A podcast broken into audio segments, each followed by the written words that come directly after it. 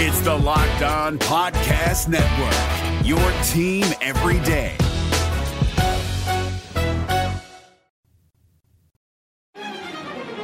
This is a story about a family. This is a story about students. This is a story about alumni.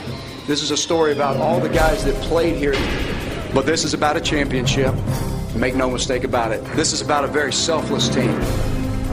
You get it in your mind, two words. We're coming. We're coming. This is the sixth and final episode of our series, remembering and telling the story of the 2010 Auburn Tigers. The Auburn Tigers had done it. The 2010 Auburn Tigers were SEC champions and while many were eager to look ahead to the national championship game that was set to be a showdown of offensive powers, our next stop is at New York City. Auburn was ready to get its third Heisman winner in program history. That was a Heisman run if I've ever seen one. Holy cow, that should not be illegal. A guy can throw like that and run and be 6'6, 250. 200 yards a game rushing the last three weeks in the SEC. Throws two completions early, then all of a sudden he catches a touchdown pass. Does that That's not right. Heisman Trophy? That's not right. it was right, and it did. Without further ado, the winner of this year's Heisman Trophy is, and the envelope. The winner is Cam Newton of Auburn University pinching myself because you know I feel like I'm in my, I'm in a dream right now. Um, you know I can't even stress the fact enough that you know God is, is blessing me, um, and He's brought me a long way, a long way. Um, I, I, like I already said your name, Coach Chizik. Thank you, man. I mean, honestly, uh, from the bottom of my heart, thank you for giving me a chance. Thank you for everything that you've done, Coach Chizik, Coach Malzahn, Coach Loop, and Coach Troop. Uh, thank you, the Auburn family. Uh, thank you for all the support that you've given me during these trying times. War Eagle. You have to love it. With the controversy behind him, Auburn's Cam Newton had edged out Oregon's LaMichael James to win the Heisman Trophy, much to Oregon's dismay. Here's Jordan Long. He's the host of Locked On Ducks. At this point, Oregon was really known for screens and speed, but those are some talented running backs. And LaMike James certainly is in that conversation of greatest running backs in Oregon history. And I, I mean, Cam Newton made his case in the championship game, so I'm, I'm not going to get too in the weeds on this, but we definitely thought LaMike James deserved the, the Heisman that year for sure. The two would face off in the national championship just a few weeks later. In the weeks and days leading up to the game, the conversation swirled around two elite offenses led by two mobile quarterbacks. Well, one thing that was uh, definitely on our minds is the fact that we have two really mobile quarterbacks here with Darron Thomas and Cam Newton.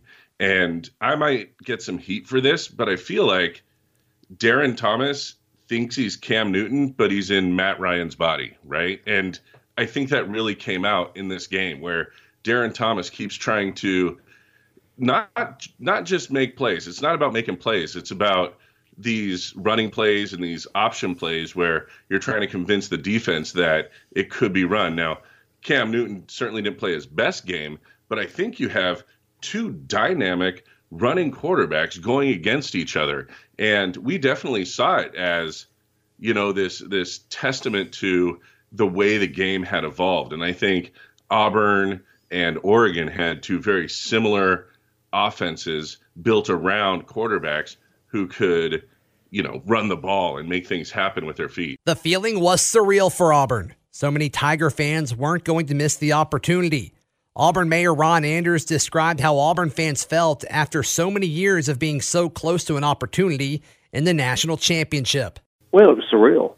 It was surreal. I mean, my daddy started taking me to Auburn games when I was four or five years old, and this is the first time that that had ever ever happened, Zach. And Auburn had had great teams. Um, Auburn had been undefeated. Auburn had been ranked at one, number one during the season for a little bit, but never had Auburn gone into a bowl game in my lifetime where they were playing for a national championship.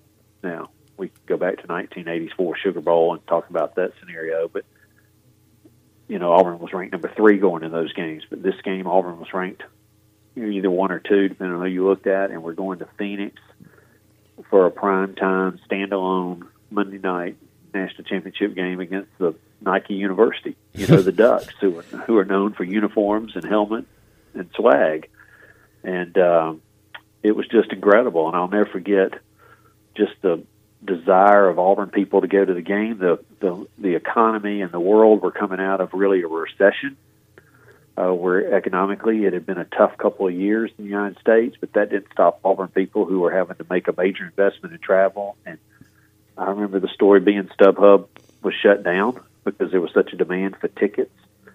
And when you got out there, you weren't surprised because Oregon brought a good crowd too, but man, the Auburn people that were there was just phenomenal. It was just phenomenal to see how many Auburn people had chosen to you to spend that kind of money, to take that kind of time away from work and everything else they're doing, to be in Phoenix to that ball game, and it was, uh, you know, for some of us, for me, it was really a dream come true. Voice of the Auburn Tigers, Andy Burcham, echoed the fact that Auburn missed having a chance several times in the history of their program. You know, disappointment in '83, never got the chance in '93, never got the chance in in 04.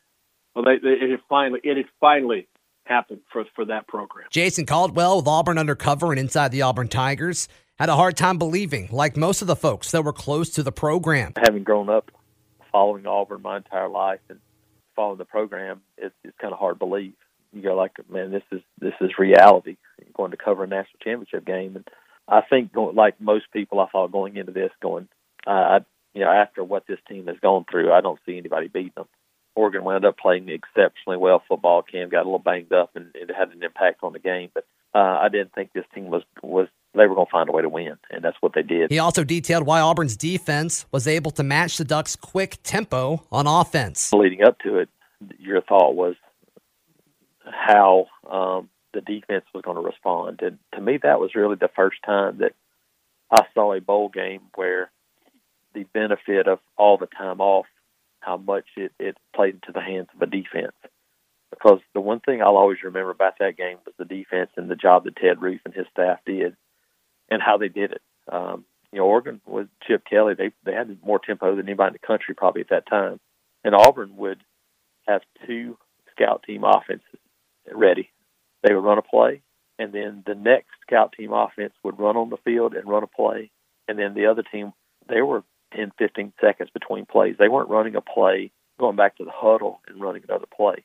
They had two different offenses, so they were trying to line up as fast as they could, get you so their preparation the entire time was to handle the speed and the tempo. This is remembering and telling the story of the 2010 Auburn Tigers right here on Locked On Auburn. Maya, before we continue on with this episode of, of Locked On Auburn, we hope you're enjoying remembering and telling the story of the 2010 Auburn Tigers. You know what I love? I love that 2010 Auburn team, but I mm-hmm. also love the friendly and great service you get at Fetch Me Home Delivery. I don't think that we talk about Fetch Me enough, to be honest. Uh, sure. We only talk about them probably once a show, and I feel like that maybe we should just be the Locked On Fetch Me podcast. Um, that's fine. I mean, most of the time it is Locked On Auburn presented by Fetch Me, so I think that's exciting. They're kind of the Cam Newton, right? The Cam Newton of the home delivery services. They're all Auburn because people think the other local, uh, quote unquote, local delivery in mm-hmm. Auburn.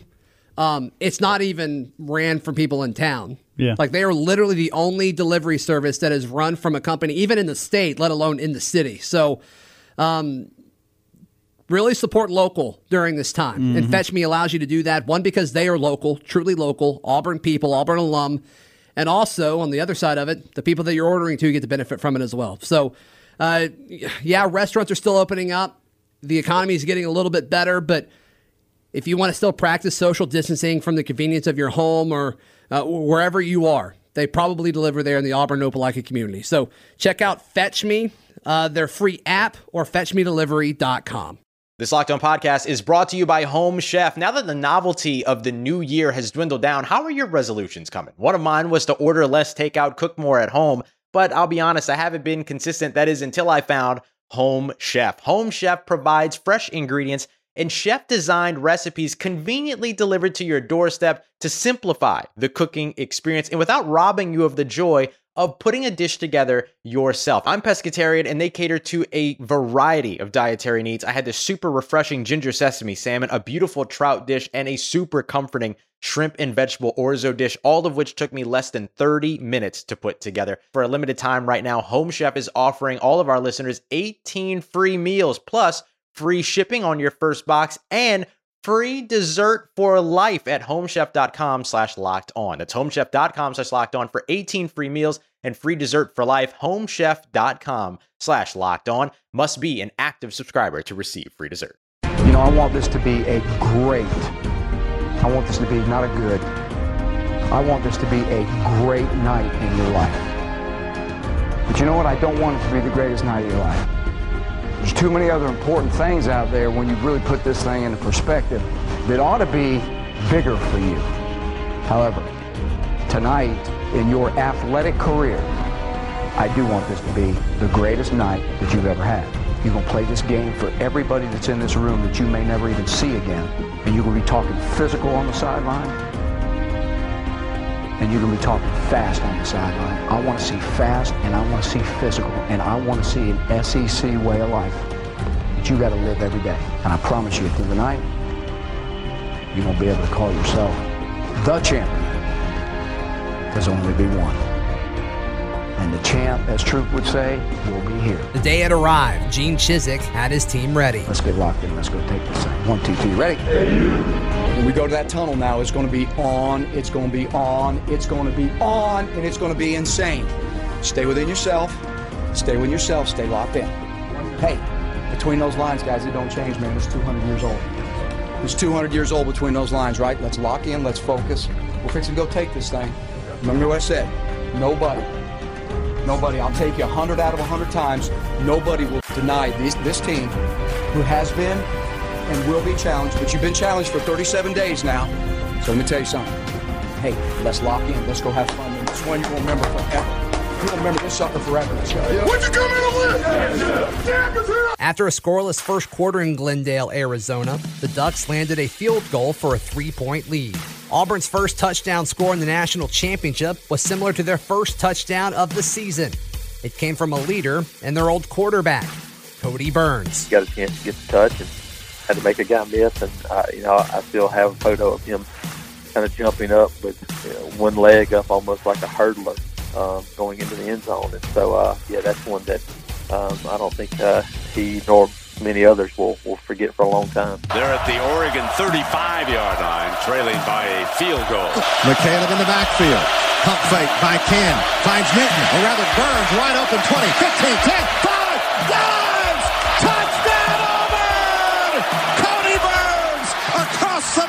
on the pump fake from Newton. 35 yards and a Tiger score. Complete. Touchdown Auburn, Cody Burns.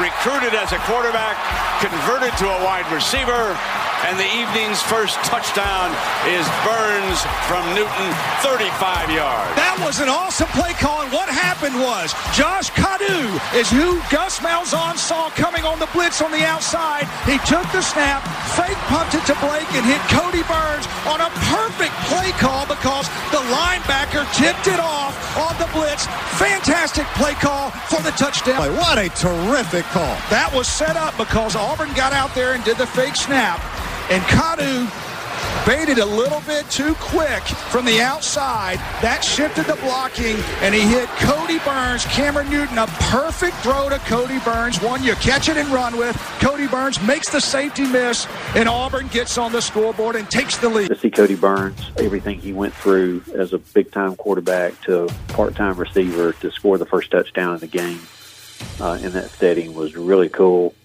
It was just really special and fun. Oregon would score next and convert a two point conversion to go up 11 to 7. Then that fun Auburn opportunistic defense did what it had done all year stepped up when it was needed most. Now Thomas will line up under center with, I believe that's James in the backfield. They'll watch out for 90 here. They'll turn and give it to him, and he's dropped. Is he in the end zone? Yes!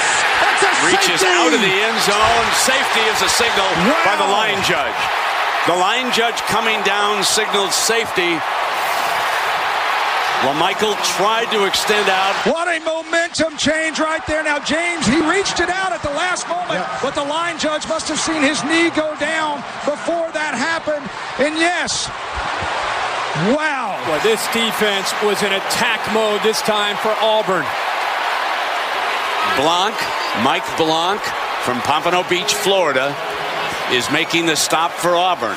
The key here is the entire football has to be across the line. Yeah, you've got to get the whole ball out. That's the key here. It was Mike Blanc getting in there and dropping LaMichael James. He reached out, and whether or not he got the ball out, I don't think there's much question because you got to get the whole ball out, and part of it was on the line as he was going to the ground. And Auburn battered about their defense a lot during the season. They come in the number 11 in the nation in rush defense, only allowing 111 yards a game. A big play right there. Less than two minutes later, the Auburn offense got them a lead going into the half. Another pass from Cam Newton. Under two minutes to go. Blake in motion right to left. Cam to throw. Cam feeling pressure, eludes the man. Wide open. He's got it. Blake walks in. Touchdown, Auburn. Steps up. Got a man wide open. Blake. Touchdown, Auburn. 30 yards. And Auburn regains the lead. 15 to 11 with a minute 47 to go in the half. That's all right there on Cameron Newton because he was getting all kinds of pressure by the defensive line. And Cam Newton, with his 250 pound frame, just sidestepped a defender and floated it up on the wheel route. Perfectly thrown to Emory Blake, and Auburn takes the lead. In the first drive of the second half, Auburn secured three more points to bring the score to 19 to 11. The defense would again step up, this time on fourth and goal. Fourth and goal from the one. Thomas hands it off. Is he in? No! Auburn stopped him! Wow! Auburn stopped him on the right side. Both teams now have failed on fourth down and goal from the one. Holy cow! Barner what? couldn't get in. It was McNeil, Washington, Fairley. No way, no how, not in the end zone. What a defensive stand right there. First and goal on the three. And they stop them four straight downs. Oregon would score to tie the game with two minutes and 33 seconds left. Auburn's 2010 season had a few more highlights, including one of the most iconic plays in Auburn football history. 2.09 to go. Inside high handoff to Dyer, spun around at the 45. Dyer, the freshman, is wrestled down at the 46-yard line. Pleasant, and he gets back up. Dyer gets back up. And he's still on his feet. He's still on his feet. 40, 35, 30, 25. Was he not on the ground?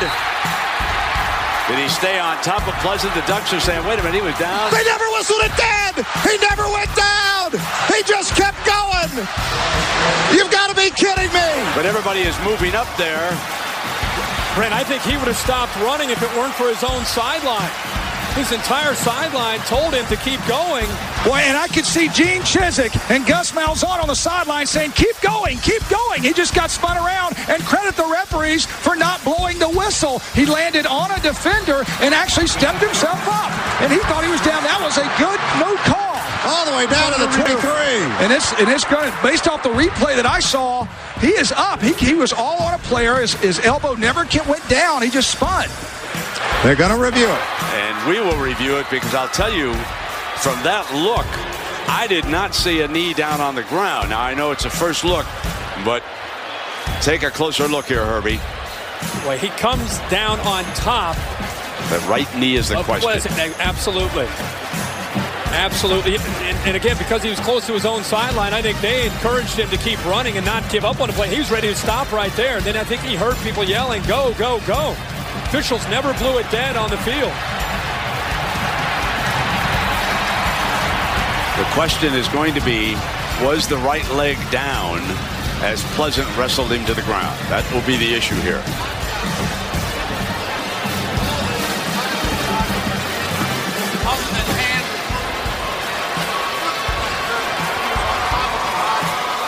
So, Herbie, the, the question is, was the entire body on top of the defender? He is not. That's on the replay. That he is not. He looks like he's on top of the defender to me. Following the review, the ruling on the field stands. Yes! Yes! Yes! A minute 56 to go, and Auburn has it at the 23-yard line. A 37-yard run in slow motion. I was sitting in the upper deck, but it was clear to me he didn't go down. And all of us around were screaming. Of course, my boys were playing sports in those times, both of them playing football, and they were going, "He's not down, he's not down," and it was incredible. I mean, what a way to, what a memory to have your your the primary play of your national championship game be something that happened like that. And clearly, history has shown and replay has shown that he wasn't down. And uh, if he had reacted a little faster, he might have scored on that play, but he kind of didn't know what to do for a second. Here's Mike Sveditz, the sports editor of the OA News during the 2010 season. You know, I was standing on the sideline, and you know, we were blocked. The view was blocked. We had gone down by that time late in the game, and you know, was he down? Wasn't he down? And you know, so I remember watching him run right past me, going like, "Wait, I thought he was down." He was, and then if I think about it, it's almost like the kick six, you know, in 2013, where Chris Davis runs right past you, and you're like, "Is this real? Did he? Was he? What? What's going on?" So it was, that was a crazy play and couple plays, obviously. because that you're on the field in the moment. You're not really sure what's going on, but as soon as you see Dyer get up and keep running, and automatically your mind goes, "He wasn't down. He wasn't down." And then my my thought being on the field was, "I've got to get in position," and so I had to. I was on the other sideline. I had to go and run behind the end zone to the other side of the field to get in what position that I knew was coming for a field goal. Um, and so I had to be in a position to where I could see from a side view of Wes Byrum kicking the ball because I knew his reaction would be towards his own bench. So I had to, you know, my thing was, oh wow, this is going to happen now. So I had to get in position on the other side. So it was a, for me, it was confusion and kind of hysteria to try to get in position to, to what I knew was going to be a, a, a game-winning field goal try. It looked like Auburn scored a few plays later, but after review, Auburn was going to need Wes Byrum to make one more kick. So now, this is for all the Tostitos. This will be a 20-yard attempt. Josh Harris, the snapper. He'll call to the place. He'll hold it. Byrum waits for the snap in the place. There it is. The kick is up. The kick is good. Auburn wins. 22-19. Oh my goodness. Goodness. And now, here in the desert, Auburn's journey is complete. 53 years of waiting, of hoping, of dreaming, of coming so close. It's all over. The Auburn Tigers are on top of the college football world, and the view from up here is sheer perfection. Auburn 22, Oregon 19. The Tigers are BCS national champions. The 1983 team. Thank you for the memories. 93. My fellowship friends and seniors, thank you for the memories. 2004, Jason Campbell Cadillac, thank you for the memories. The 2010 BCS National Champions, thank you for our memory. Auburn wins the BCS National Championship. I had gone down to the playing surface a little bit earlier than I should have, uh, but got onto the Auburn sideline. And I was standing on one of the Auburn benches um, watching that because I knew that if he made that field goal, then and I I had taken over Quentin Riggins' microphone and his headset because if if he makes that field goal, then I'm I'm I'm going I'm running onto the field and trying to find as many Auburn players and coaches as I can for our post game interview. So I'm ready to do what I needed to do, but I was on the Auburn sideline, um, probably about I don't know 35 yard line, Auburn's 35 yard line, uh, or rather Oregon's 35 yard line, watching uh, watching Byrum line up that field goal, and as soon as he made it, then you know boy, at that point, I'm I'm I'm getting on the field, and uh, and I had help from John Cole and Chris Davis to uh, to get players, um, and we we got as many players as we could for the broadcast. Turned out to be a really really good broadcast. It was a lot of fun to do it. Auburn beat Oregon 22 to 19. The Tigers did it. They were national champions. Auburn's program would never be the same. This is remembering and telling the story of the 2010 Auburn Tigers right here on Locked On Auburn. Zach, we got to talk about our friends at Built Bar. This is the snack that is getting me through the back half of my workday. I mean, really, since they've signed up with us, so so this whole month, it it's been awesome. It, I feel like I'm eating a, a Mars candy bar, and it's not. It's healthy. It gives me the energy to pump through the rest of my weekend. I don't have to feel guilty about it. And they're some of the most delicious bars I've ever had. I really like the mint brownie. Um, if you're a fan of minty flavored things, I highly recommend it. I'm not gonna lie, mint is not my favorite, but my wife Leah, she loves mint, so I, I gave her the mint chocolate, and mm. she loved it. So yeah, if you are a mint fan, you'll love that. And they, I think they've got a few other mint flavors as well. You can check out BuiltBar.com to see all of that. They do some really cool things on their social media pages as well. Uh, uh, you can check them out on Instagram at I'm Built and on Twitter bar underscore built. But yeah, head over to builtbar.com and take a look around. You can also build your own box. So if it's your first time ordering from them, one, you can use our promo code to get $10 off. Uh, more on that in a moment. But you can kind of get different flavors. If you're all in on one, you can get 10 of that one. You can do two, five, and five. You can get 10 different ones. That's actually the one that I have because I just wanted to try all the different flavors, and they've all been fantastic so far. So I want to encourage you go to builtbar.com and use promo code locked on to get $10 off of your first box. That's www.builtbar.com.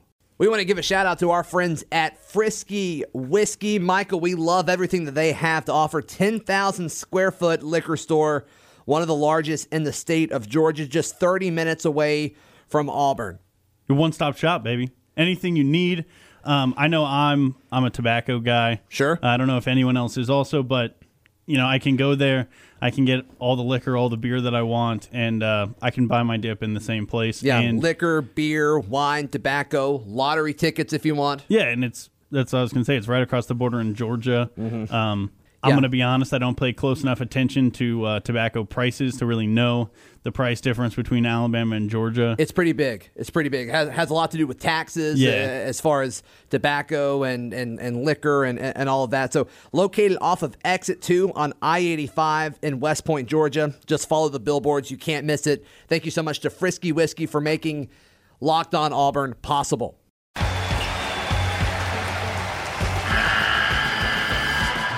NCAA tournament is almost here, and listening to Locked On College Basketball will give you the edge you need to dominate your bracket. So don't wait.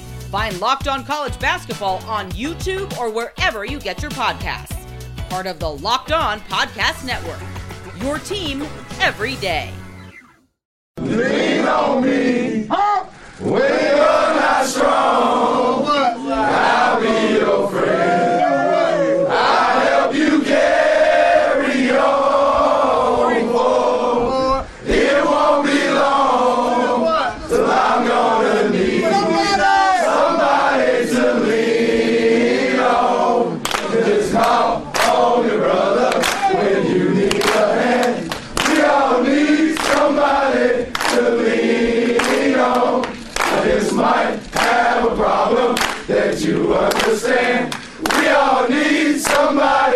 Locker room after the Tigers became national champs. After preaching family all season long, it seems fitting.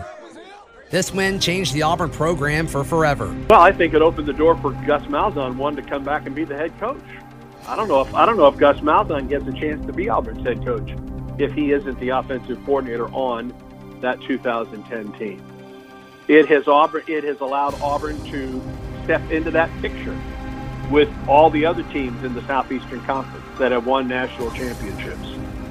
It allowed Auburn three years later or four years later to go back and, and have a chance at another championship when it lost to Florida State out of the Rose Bowl in, in that game. Um, and and you'll never be able to say that Auburn has not won another has not won more than one national championship, and that was always that was always denied. Well, yeah, they they won it in '57. That team was on probation. That's a different era. Okay, fine, that's fine. The, Auburn was the number one team after that 2010 season. Uh, and and I can remember coming back to Auburn, and then I don't know how long it was after that we had the celebration at Jordan Hare Stadium, and just there was seventy some thousand people at Jordan Hare Stadium, and it was a cold Saturday, as I recall, for that for that celebration, and just to be able to celebrate that team and celebrate that national championship. Uh, I'll, I'll, regardless of what happens for the rest of my career, regardless if Auburn wins more of those national championships in, in whatever sport, I'll, I'll never forget what that season represented to the Auburn people. I believe it got the chip off of Auburn people's shoulder and gave us confidence that we can play with everybody out there. And ironically enough, three, four years later, three years later, we're right back at the national championship game. And so I believe it gave all people confidence that we've got we've got all the facilities, we've got all the infrastructure, we've got all the support, we've got all we need here to be to be doing this more often than not. And and, and I believe that it was um, it was just a step forward for Auburn people to to maybe put the woe is me in the closet and lock the door and move forward with a more confident hope and, and what their and what their uh, capabilities are in the future. Yeah, I think what it did was um, it set the stage. You know that you're you're among those schools, um, and that Auburn can win one. I think you have to put yourself in that position um, to show that hey, we're capable of doing it. Um, and I thought just as important was 2013 to get back there a second time and to go look. It wasn't just a one year run. This team's capable of doing it, and we've seen Auburn be in position in 2000. You know, 2017, Auburn was in position to be in the playoff if Kerryon Johnson doesn't get hurt against Alabama. Um, Auburn is in the the college football playoffs, in my opinion. There's no question about it. Um, so I think it it kind of set the table for the expectations and set the table for the program that man, this team can be right there among the elite in the country and has a chance to compete for national championships. You know, resilient is the first word to come to mind. I think that's you know they they were resilient in all those close games that we talked about. They were resilient in all of the outside scrutiny and the cloud and the you know what's real, what's not real, the Cam Newton saga, and they kept showing up and they kept winning and and and they kept doing their job. And I think the resilient the resiliency of that. And I think, you know, not a lot of people give Gene Chizik credit for that. I think Gene, you know, he was a he was the butt of a lot of jokes in 2012 and he was, you know, um, the first guy to ever get fired two years after winning a national championship, you know, three and nine, zero and eight in the SEC. You know, that's been well documented. But that year, he took a squad, and and and that was the craziest thing you could ever imagine that they had to go through with a star player, probably the best single season college football player to ever play. And and kept them together, kept them focused, and they won the national championship that year. And I don't think you know, in, performance reflects leadership, right? And so if, if the performance of the 2010 team is anybody's responsibility, it's Gene Chizik's. And I think his resiliency and his resolve, and and and he set his jaw and he and he was steadfast in what he believed in that team and, and his confidence in that they didn't do anything wrong, that they were going to come through this. I think they fed off of that, and I think so resiliency. And I also think you know two words, Gene Chizik is a reason, a big reason um, when you look back at that team, at least for me. This has been the sixth and final episode of our series, remembering and telling the story of the 2010 Auburn Tigers. Thank you to IMG, ESPN, CBS Sports, Jason Caldwell, Mike Szvetitz, Andy Burcham, Jordan Long, Travon Reed, and Ron Anders. And a special thank you to Michael Pappas for mixing this episode. This is the end of our series, remembering and telling the story of the 2010 Auburn Tigers, right here on Locked On Auburn. Hey, Prime members, you can listen to this Locked On podcast ad free on Amazon Music. Download the Amazon Music app today.